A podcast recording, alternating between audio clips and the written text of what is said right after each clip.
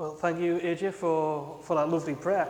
Um, I'm, I'm always humbled just at the opportunity to speak God's word. It's, a, it's an amazing privilege uh, to preach on any occasion, um, whether it is uh, part of this series that we're doing uh, on the 42 days of purpose, what on earth am I here for, or whether it is any other message that I've had the opportunity to, to preach. It is amazingly humbling to be able to do that. So we're now three weeks into this, this series on what on earth am I here for. Uh, we started out two weeks ago looking at the fact that we have a purpose in life and that we are called by God. And last week we introduced the first of five purposes. Uh, that purpose being that we are called to be loved by God and we are called to love God. Today we're looking at how we're called to be part of God's family. This family is known as, as the church, and we'll get into that in a little bit. We're called to be connected to his people. And just when we were kind of preparing uh, the different messages, um, who was going to speak when, uh, Mike asked me, is there any particular message you would like to, to preach? So I had a look, look through the notes, and this was, the, this was one of the ones that stood out to me because uh, this kind of theme of being part of the church, being part of God's people, is something that is very, very, I'm very passionate about it. Um, I grew up in a, a, family where I grew up going to church, being taken along to Sunday school and to youth, as I've mentioned before. Uh, but come the age of 14, uh, my younger brother was given the chance to uh, make his own decisions as to whether he wanted to, to continue going to church or not. He chose not to my older brother now is no longer going to church either. So out of the three sons that my mum and dad had, I'm the only one left who's going to church on a Sunday. And when I look at, in retrospect, at what really made the decision for my brother, I think it's two things. One, he didn't really have a, a real connection to God. Um, I, I say that in love, and we've talked about this, so he knows exactly my, my view on that.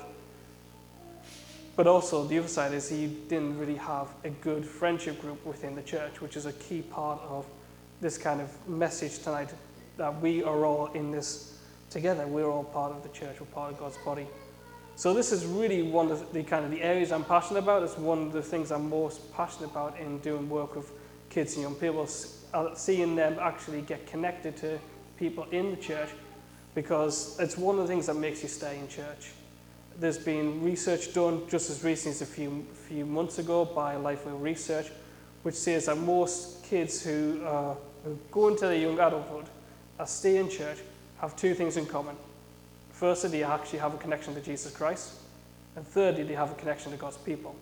Whether that is through friendship groups or whether that is through serving in church, they have a connection to God's people. So, this is a really big subject to me personally, and it's something that I really love the opportunity to be able to speak on. Now we'll go into this a, a bit later on, but I wanted to kind of start out with the, uh, the memory verse for tonight. Um, the memory verse for tonight is from Hebrews 2.10 and it is found in your notes and it's on the, on the very back sheet. So before we'll try, we'll do this as we've normally been doing. We'd say the verse at the beginning and the end, then we'd read the verse and then we'll do that a few times, and then we'll continue to try and memorize this throughout the, the small groups that we have this week. So the memory verse this week is Hebrews 2, verse 10. So if we, we do it as we've mentioned before, so Hebrews 2, verse 10. God is the one who made all things, and all things are for his glory. He wanted to have many children share his glory. Hebrews 2, verse 10. Hebrews 2, verse 10. God is the one who made all things, and all things are for his glory. He wanted to have many children share his glory.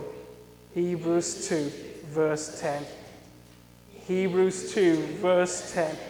God is the one who made all things, and all things are for his glory. He wanted to have many children share his glory. Hebrews 2, verse 10. Great. So the challenges for this week is try and memorize this, this verse.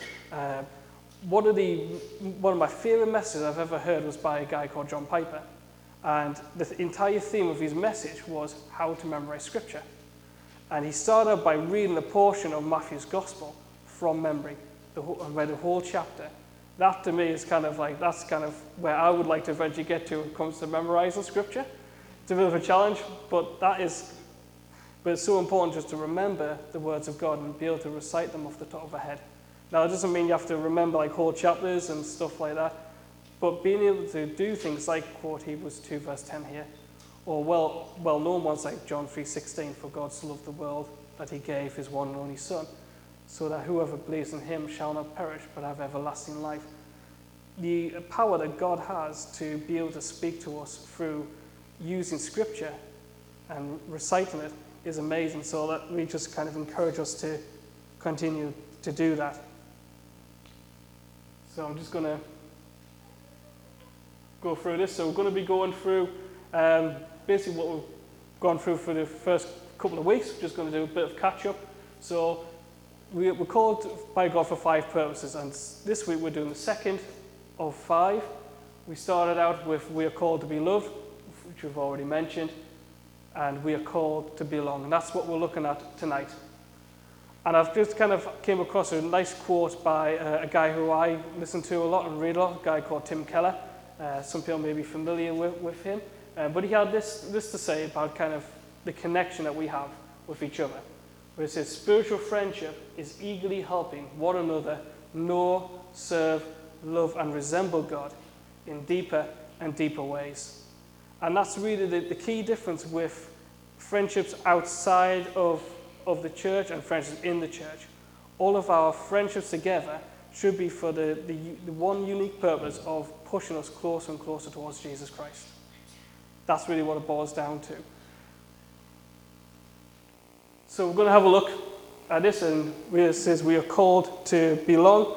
Now, in, in your notes, it mentions it says that the second person of my life is that now, we'll come into that in a second because we actually have that written in our notes elsewhere. But just to start off with, that we are called to belong. We've gone through that verse already, which is God is the one who made all things, and all things are for his glory. He wanted to have many children share his glory, so he made the one who leads people to salvation perfect through suffering. That's the bit that we don't, didn't get in the memory verse, that little end bit which is such an important bit to know that he made the one who leads people to salvation perfect through suffering, that in reference to Jesus Christ. So God, God formed me for his family. That's the bit that we want you to write in, if you can, in the second person of my life is that God formed me for his family. In Ephesians 1, verses 4 to 6, has this to say. It says, In love, he predestined us for adoption to sonship through Jesus Christ in accordance with his will. I don't know how often the, the thought crops into your head, but it's, a, it's amazing when you think about it, when you read through scripture, when you read through things like Psalm 139 and other portions of scripture, that God intended us to be here before we were, we were born. Centuries, millenniums before we were even born, God knew that tonight each and every one of us would be in this room, and that each and every one of us in here who knows Jesus Christ would be known by God and would be walking with Him. He had this planned all along. And that is just an amazing thought to, to think about. So, before the creation of the world, God chose us to be His own, and for us to become His own through Jesus Christ. That is the the tool, that is the gateway for us to have this relationship with God and to become part of this family that we're going to be looking at throughout the course of this message. And God calls us to be part of this family, which is His church, and we'll look at that in a little bit, in a bit more detail. But I want to take a quick sidebar and kind of have a look at kind of why God has, why this door is open to us. And I want to take us to a section of the Bible that is probably familiar with, with us, and this little bit is in the next bullet point down. And this is a bit that I, I've added through, through study. And this is um, about seeing God as the creator. Um, he has ownership rights over us if we believe in him.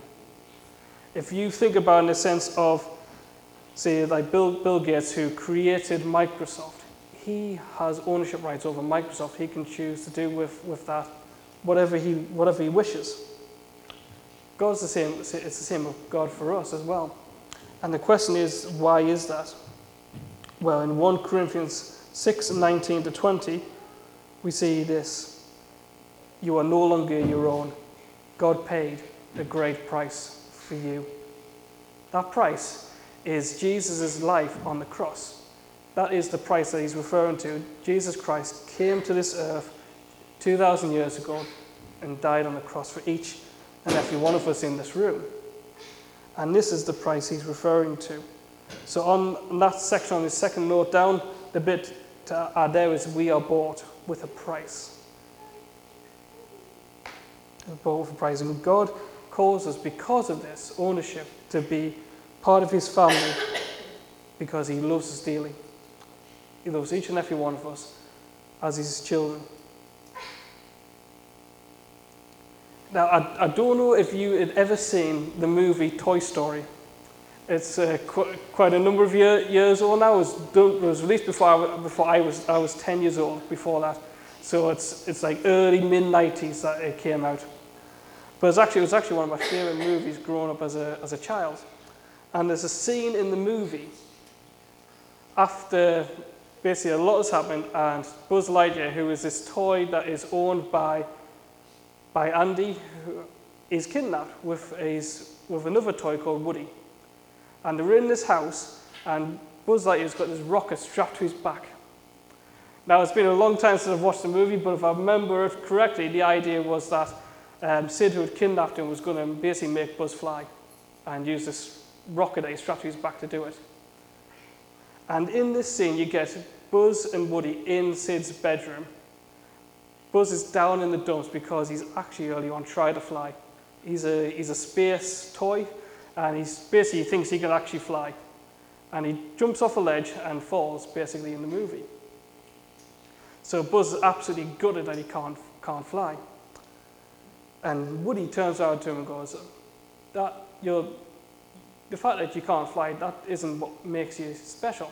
That doesn't make, doesn't determine your value. What does determine your value is the name that is written on your foot.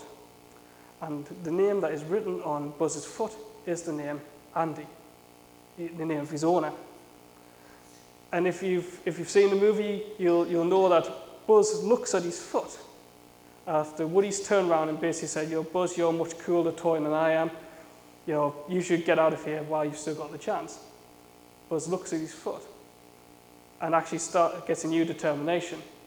And following on from that, Buzz and Woody escape and eventually get back to, to Andy. and I was just thinking of that. That is a, a, really good kind of illustration as to how, in a sense, God is, thinks about us.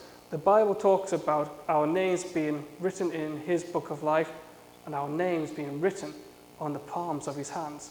That verse, uh, that verse is going to be coming later in the, in the message, but that was just remember that. Just, looking through this message and just thinking about that, and that illustration from that movie came, came to mind. Our names are written on God's palms, on, on his hands. God's family is called his church.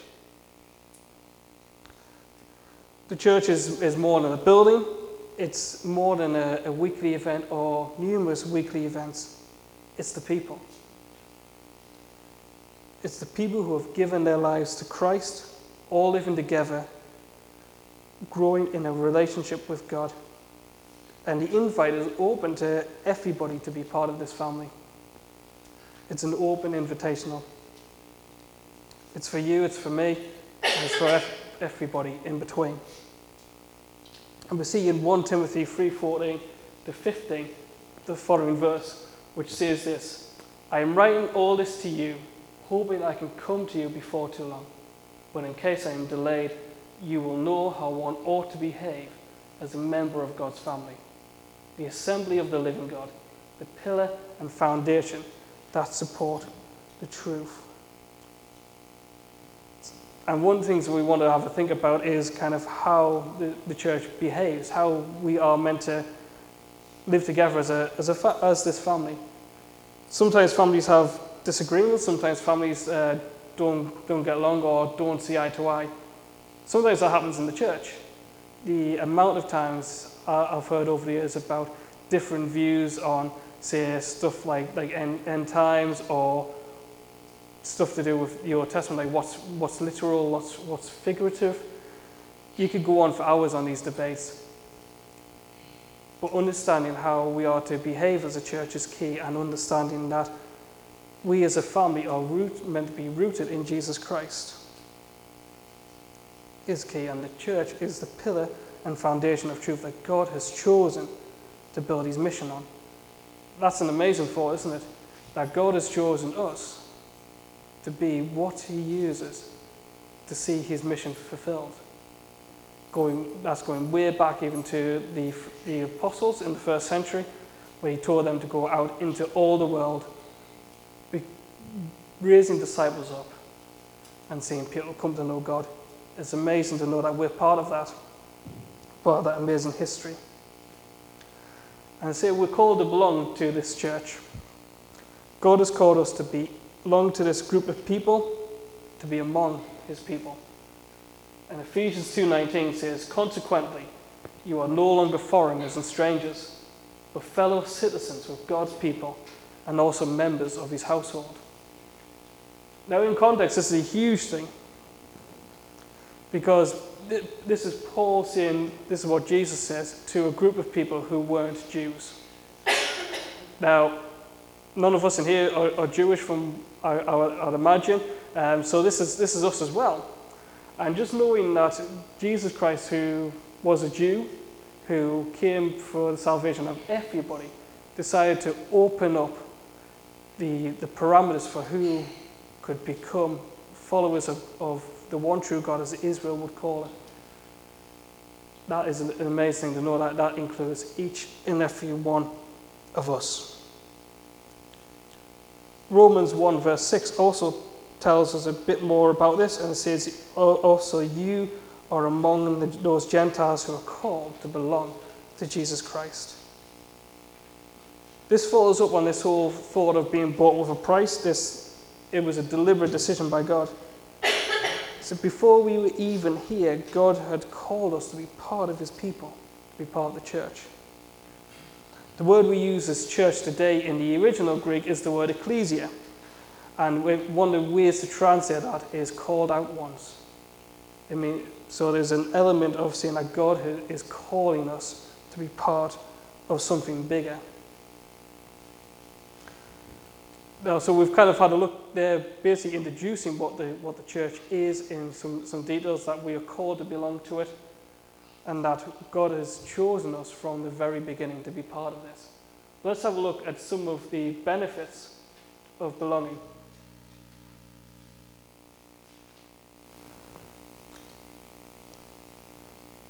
In the Bible, we, we see five, five different metaphors for, for the church, for God's people. And this is kind of what we're looking at in terms of the benefits of belonging. so we're going to start out by looking at a family. It's one of the, one of the, one of the things that the Bible tells us that the church is. It is a family. Now, if you think about identity, it can come in from many different things.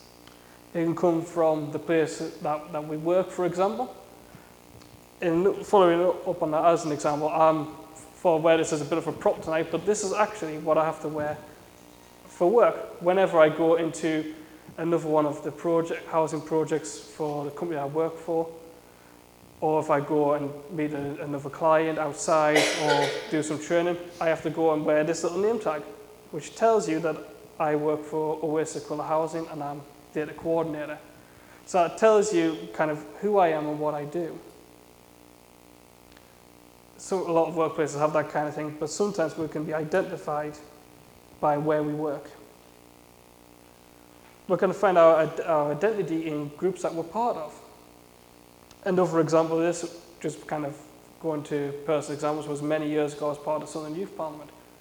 So if I was to talk to different, different people from within the council that maybe, and some of them knew me, but had never met me, but they knew me because I was part of this group. So sometimes our identity could come from the groups that we're part, on, part of. And we could go on, would say there's many different areas where we kind of see our identity come from in some regard. But the ones that we tend to really notice is the ones that come from relationships. One of the biggest ones is, is again, family. For example, I'm, I'm a Jones. I was born to Stephen and, and Deborah Jones um, in New Silksworth in 1988. That's kind of where I am, and that's a big part of, of my identity, my family. You'll find that on my birth certificate, information on my birth certificate. And because I'm, I'm single and not married yet, you'll find that if you ever see any paperwork for, for me in any organisation I've worked for, the emergency contact is always, always my mother. So, and through being my, their son, I've inherited personality traits from my parents. I've inherited, I look like my parents, I act like my parents to some degree. But those things together come together and make a unique personality. If I, am not completely like my father, I'm not completely like my mother, but I'm like both of them. And they make, help to make a unique person. Likewise, with, with God, we are made in His image, and therefore we have inherited certain aspects of God's personality and we look like God. Genesis 1 20, 27 kind of confirms, confirms this. This is not going to appear on the side, but have a look at the account of, of Genesis 1, where it says, you know, in the beginning, God created a male and female. We are created in God's image, and therefore we inherit aspects of God's character. Those aspects of God's character could be things such as, as loving peace and justice and kindness, goodness, and so on. There's so many qualities of God that we can inherit. And God knows these things, and it's the source of where these things comes from. But when we look at this whole thought of being a family, the question becomes, well, what if we, we don't haven't come from you know, a stable family? Sometimes that, that is the case, and you know, the question then becomes, well, does this metaphor break down if we've, if we've had a difficult family background? The answer is, is absolutely not. The, the reason for that is because in, God, in this metaphor being a family, it is about how family was originally created to be by God. And that is a perfect union of people where everybody is loved, everybody is valued, and everybody is welcomed. The fact that, that we live in a broken world where we can see these things come about, see broken families happen. That isn't God's original design, it's not God's int- intention. And that is why this metaphor does not break down. This family is a, is a permanent thing, it's something that will last forever. And this family is called by God to do what He does. Focus on our, to focus on our spiritual identity rather than our physical identity.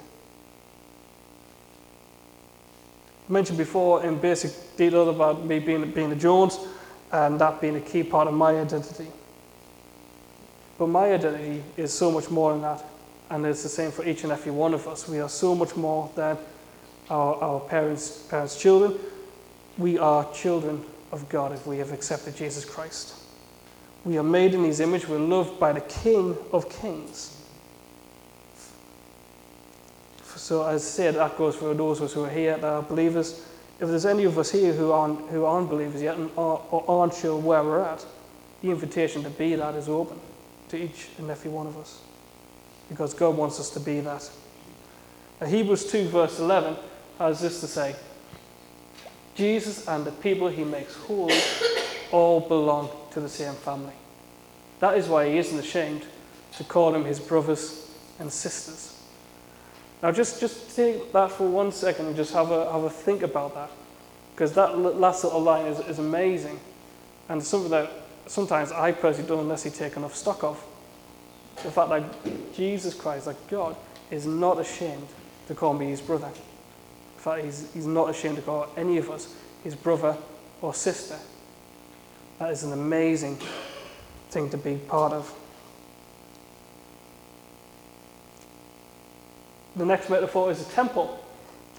Now, a tem- temple is something that we, we know of from the Old Testament. We know from the Old Testament.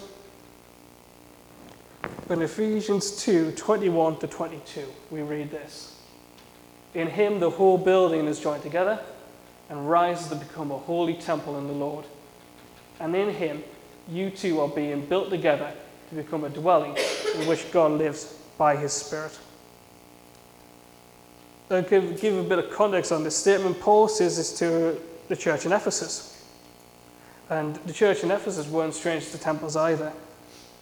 So I did a bit of research to kind of looking into it, and one of the most notable temples in the ancient world was found in Ephesus. It was a temple dedicated to, to the Greek god, goddess Artemis. That's what we see in, in, hist- in history. It, had been, it was rebuilt a grand total three times before finally being destroyed in 401 AD. At the time Paul wrote this, this temple had been destroyed and had been rebuilt, and currently was still standing as it wasn't destroyed for the second time until 256 AD. It was well known in the ancient world and is actually one of the seven wonders of the ancient world according to, according to history. So these people knew exactly what Paul was talking about when he said, you know, this, you as God's people are to become a holy temple. They knew exactly kind of the picture that Paul was thinking of. See, temples in the ancient world were a place for reverent worship somewhere you went to to give your best worship to your, cho- your chosen God. Now, obviously, in terms of what we, we believe as Christians, we believe in, in one true God. The ancient world had many false gods that they, they worshipped and they did idolatry for. So they had, they had temples for these, these fake gods. But temples are, are more than buildings you, you, we, we may do things in them that classify as worship, but like all buildings, they can collapse if the foundation isn't secure. And the question for us is, as the church, what is the foundation? What is the foundation? We find that, that, that answer actually in a response to a question that Jesus asked Peter. We find it in the Gospel of, of Matthew, and it's taken from the scene where Jesus turns to his disciples and asks them two questions. Number one, who do people say that I am? And number two, who do you say that I am? Peter ever the one to kind of really like be bold and kind of step up, uh, apart from that, that, that one occasion that we read about in the Gospels. Peter turns around and says to Jesus, You are the Christ. And Jesus responds to Peter and includes these famous words in Matthew 16, verse 18. And I tell you that you are Peter and on this rock I will build my church, and the gates of Hades will not overcome it. it's often debated what the rock is. Some people say it's Peter, some people say it's, it's not, and say it's the revelation of Jesus Christ being the Messiah. I personally stand on, the, on, this, on that latter side, and I, and I think it's a, it's a misinterpretation of, of what Jesus is saying. Because when we look at it, what Jesus do, seems to do there is change Peter's name from Simon to Peter in the same way as he did, did with Abraham. Don't know if you've ever really kind of ever seen that kind of link there, but God has a habit of changing people's names to fit the mission that he's linked them to. Abraham's name was changed from Abram to represent him being a father of many nations. Simon's name was changed to Peter to represent him being part of this mission that God had to establish the church. And it was this revelation that came out of the mouth of Peter that God decides to use and go, this is, this is kind of the starting block for building the church. The fact that you have admitted that Jesus Christ is the Messiah, that he is the Lord. In God's, God's temple, that we, we see that the foundation of his family, the church, is Jesus Christ and the announcement that he is king. The third metaphor is a body, and this is one that we will all be massively familiar with. You know, we all will know probably at least portions of 1 Corinthians 12, which we're going to actually pull up in a second. more or less off by heart. We'll also probably know portions of Romans 12 as well, two of the biggest known sections of Scripture that talk about the body of Christ. And in 1 Corinthians 12, verse 27, we, we see this You are the body of the Anointed One, referring to Jesus Christ. And each of you is a unique and vital part of it. Now, I like that, that way that, that Bible phrase, that translation, saying that we are a unique and vital part of the body. In Christ's body, we find out what our role is, and we, we find out what we are meant to do as part of the church. Like a body, we, the church has many parts. We see this again in Romans 12, verses 4 to 5, which will be coming up as well. It says this A body is made up of many parts, and each of them has its own use. That's how it is with us. There are many of us, but we each are part of the body of Christ, as well as part of one another. Originally in the notes, Rick Warren said this kind of reveals five truths. I think it actually reveals six. So I've added an extra one here. And it says, it just shows this about the church. It's many parts, which we've said. Everybody is needed. We each have a work to do as part of the church. We belong to each other. We all need each other. And the most important one, I think, is that we all ultimately belong to God. Again, this, this is really the crux of this whole thing, this whole body. We belong to this as a family because we belong to God. We all have a role to play, and that role is different for each and every one of us. Paul frames it like, like this Suppose a foot says, I'm not a hand, and so I'm not part of the body. Wouldn't the foot still belong to the body? Or suppose an ear says, I'm not an eye, so and so I'm not part of the body. Wouldn't the ear still belong to the body? That's been taken from 1 Corinthians 12, 15 to 16. And, and we see, if we look at it there, just because the foot would rather be a hand, that doesn't mean it's not important. Now, I'm, I'm not really a science expert or anything by any stretch of imagination, but I don't imagine that if I had four hands instead of two hands and two feet, that walking around would be easy. Likewise, if, if I had an ear in the place of an eye had three ears, yes, my hearing might be a bit better, but I'd, I wouldn't be able to see properly. Because if you were to see in the way that our bodies are intended to be seen, to, to see things, you have both eyes. And see, even that, even I know as not a science expert, now, just, just imagine for a second what it would be like if every church was full of, if, if there's no church in the world that had nothing but preachers. So, if there's only preachers in one church, what would that church be like? Quite, so, sometimes I, I, think about that, and probably sometimes things like we'll probably spend a lot of time arguing and a lot of time debating. But what if a church was nothing but worship leaders either? Would be massive, would be rapidly on about chord changes and different keys that we need to sing in. Now, I say those two things because those are common, common roles in churches, not to kind of pick fault with those roles at all. Because the reality is, every role is needed.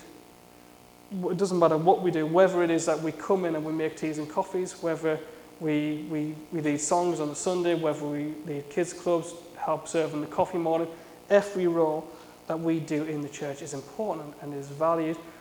And, it, and quite frankly, if the church wouldn't function as it should, if all we had was preachers and all we had was worship leaders. So I wanted to kind of stick that bit in because that's one of the things I often, I've heard over the years. I've heard friends of mine come up to me and go, you know I, I, really wish I could, I could lead worship like, like that guy over there. And unfortunately, they couldn't sing which is, was a bit difficult at times. I've had people come and go, you know what, I really would love to, to work, work with kids, but they couldn't stand kids. You know, you see, that kind, you see that kind of thing in the church all the time.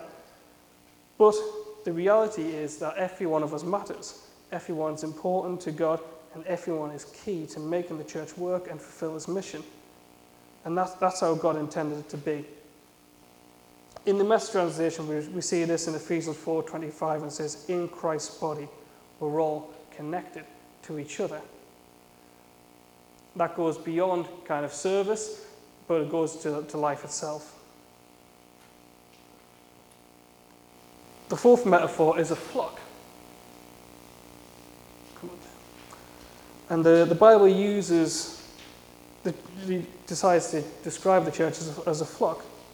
Now, a flock usually contains two things. Usually contains a shepherd and usually contains sheep. And in Psalm 103, we see this. Says, He made us, we didn't make him. We're his people, his well tended sheep. See, the, the shepherd's job is to look after the sheep, to make sure the sheep are safe, that they're protected, to make sure they stay together and they don't, don't escape out of the flock. Or worse yet, that they're captured by wolves. The, this bit about being captured by, by wolves was significant in the ancient Eastern culture, as that would quite often happen. Hence the, hence the analogy. What's important to understand this in, in Western culture today. We have to ask ourselves at times what is a, a wolf in our culture? In reflection of the words here in Psalm 100. Wolves today could be a variety of things, but there is one principle that shows what a wolf is. It is something that attempts to lure us away from the truth of God's word. This could be through cultural expectations, it could be through dodgy theology, claim truth, whatever. But the goal of a wolf is to lure sheep away from the flock and to ravage it. Being part of the flock means two things. We have a shepherd, we're not alone, and we're all in this together. Now, I realize I've just quoted an 11 year old Disney movie, but that's by the by. But this is, this is real life. This is not uh, a musical. And I know as I've just got Nathaniel kind of bobbing away to the song We're All in This Together. The way I was listening to it earlier on as well. But God has placed in every church two kinds of people, and this is something that we'll see coming out possibly in the study tomorrow night, uh, or when, whichever small group you go to. And that is, there are two kinds of people there to look after the flock. There is the leadership. In Warren's notes, he says the other is a small group, but I would is small groups, but I'm going to say it's everybody as a whole. Now, this is one of the things that is, wasn't sure whether to keep, keep in or not because of the the challenges sometimes of, of leadership. Sometimes we do see in the world that uh, leaders in different churches have taken advantage of of people, and that is certainly something that we don't want to see, see here. But our, our role is to, is to pray for, for, for leaders. Now, in terms of, of the leadership, I want to look at briefly your, your pastors and, and leadership teams in a sense. They're called to look after the church, and God has given them a specific calling to prayerfully lead the church in the direction God wants the church to go. And that's a, that's a huge challenge at times. But 1 Peter 5, verse 2 says, says this. I don't know if I've got that one on there. See? No, I don't. Okay. So 1 Peter 5, 2 says to this, and he's saying this to, to, to leaders in churches Take care of God's flock, his people that you are responsible for. Watch over it because you want to, not because you are forced to. That's how God wants it. Do it because you are happy to serve, not because you want money. Now he's done a bit different in that time period, but that's, that's the challenge that, that church leadership faces, which is a, a big challenge. But you know, this whole, whole thing of God choosing people to, to lead the church and to take, take it in the direction God wants it to be, this is why we have, have leadership teams, why we have deaconships, why we have elderships. This is God's predetermined means, and we can see that through, the, through Scripture, through particularly the writings of Paul. It's a predetermined means to ensure that the flock is cared for. But the reality, is that it doesn't stop with the, with the leadership team, or doesn't stop with pastors and elderships and deacons. The church takes each and every one of us to do. Hebrews 13, verse 17 says this Obey your spiritual leaders and do what they say. Their work is to watch over your souls and they are accountable to God. Give them reason to do this with joy and not with sorrow. That would certainly be for your benefit. Your role in how, the role of everybody in how a church is led is to, is to follow in the direction that God is leading the church. Pray for those who have been put into, into leadership. Support them in the work that they do. But again, when we use a like, passage like this to talk about leadership and kind of following what leaders say, it isn't a license for those in leadership to take the church for a ride or to manipulate it. Again, we've, we've often hear stories of that, and those stories are heartbreak to hear. And the role, the role of any church leader is to follow the instruction of God, not their own whims. And if that is happening, then those leaders need to be brought, brought to account. But that's a little sidebar on that, just based on things I've, I've seen it from experience, contacts, that, friends that I've got who have experienced that, unfortunately, in their churches. It's not something we, we, want, to see, we want to see. Our role as the church as a whole doesn't stop there in terms of being part of this flock. This is because we're all called to support each other, and this is kind of really getting to the, to the heart of what we want to, to look at tonight. Galatians 6, verse 2, tells us to help each other with, with our troubles. When we do this, we truly obey the law of Christ. 1 Thessalonians 5:11 says, "Encourage each other and give each other strength, just as you are doing now." We are all called to be there for each other. So if, you know, if, if you're going through a rough time, you know, talk to us about it. If you struggle with something, tell us. Likewise, if things are going great, tell us that as well. Because at the end of the day, whether life is going well or things are a bit difficult, the whole point of God's church is to be there for each other and to send out his, his mission to, and to reach other people for Jesus. And a big part of that is supporting each other. The final metaphor is a garden.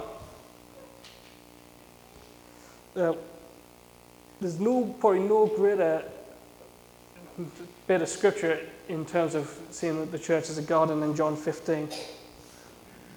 It says this I am the true vine, and my Father is the gardener. I am the vine, you are the branches. If you remain in me, and I in you, you will bear much fruit. Apart from me, you can do nothing. A garden is a place where if things are kept properly, they grow. Now, again, I'm not, I'm not much of a gardener myself. My, my, my grandmother was, though. So I, I, did get to spend some time in the, in the greenhouses from when we lived down at, uh, when they lived down at, in Silksworth. They had a, had a nice, really nice greenhouse, probably about the size of, of this hall. Um, and my grand would go and have, she had a really nice garden with lots of lavender in there, and she did some gardening. So I, I got to see little bits of stuff. Again, I'm not much of a gardener, but see, in terms of keeping your stuff in your garden healthy, it usually seems to take the right amount of sunlight and the right amount of nutrition. Quite often that taking place in the form of water. It's, it's no different with the Christian life. Our lives are meant to grow, we're not meant to stay a seed forever. So the question becomes how do we grow in our lives of Christ? It's a question I've been asked several times over the years. Uh, I've been asked hundreds of times, maybe even thousands of times at this point. But the answer I always give is the same. We grow in our walk with God by spending time with God. We do this through, through things such as prayer, through reading His Word, the Bible, through going to church, being part of his people. There were more means of growing than that, but those kind of those three key areas I've always seen as being the kind of the three most notable areas that's easy to relate to somebody else and easy to pass on. We grow by spending time with God and spending time with His people, and that also comes back to the whole bit of supporting each other through the good and through the bad.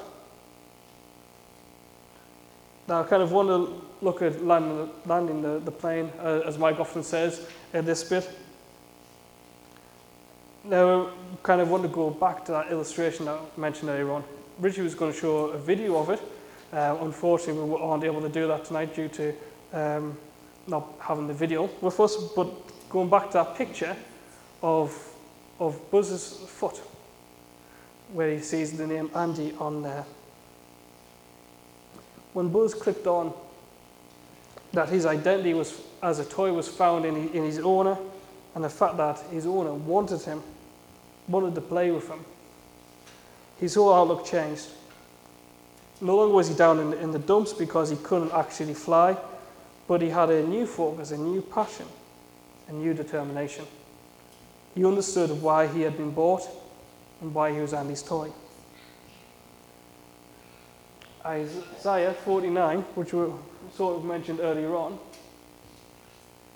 says this Is it possible for a mother, however disappointed, however hurt, to forget her nursing child?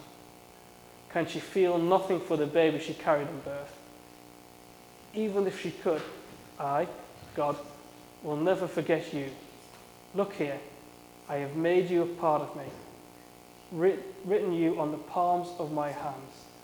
Your city walls are always on my mind, always my concern. This amazing thing of being part of the family of God and being part of this, this together is that we are always God's concern. God has written all of our names on, on the palms of his hands.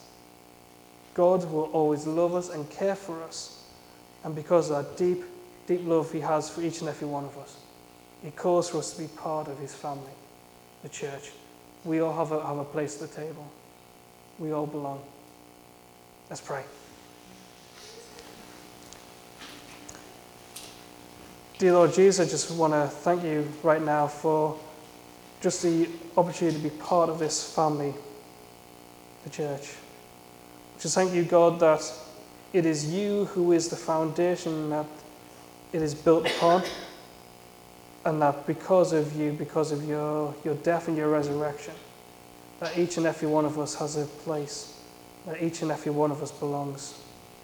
God, we just thank you and we just ask that as you move forward into the coming weeks and as we go continue to go through this series, that you will speak to us and that you will lead us in understanding all of these purposes that you have for us. So, God, we just thank you and we are amazed by you. Amen.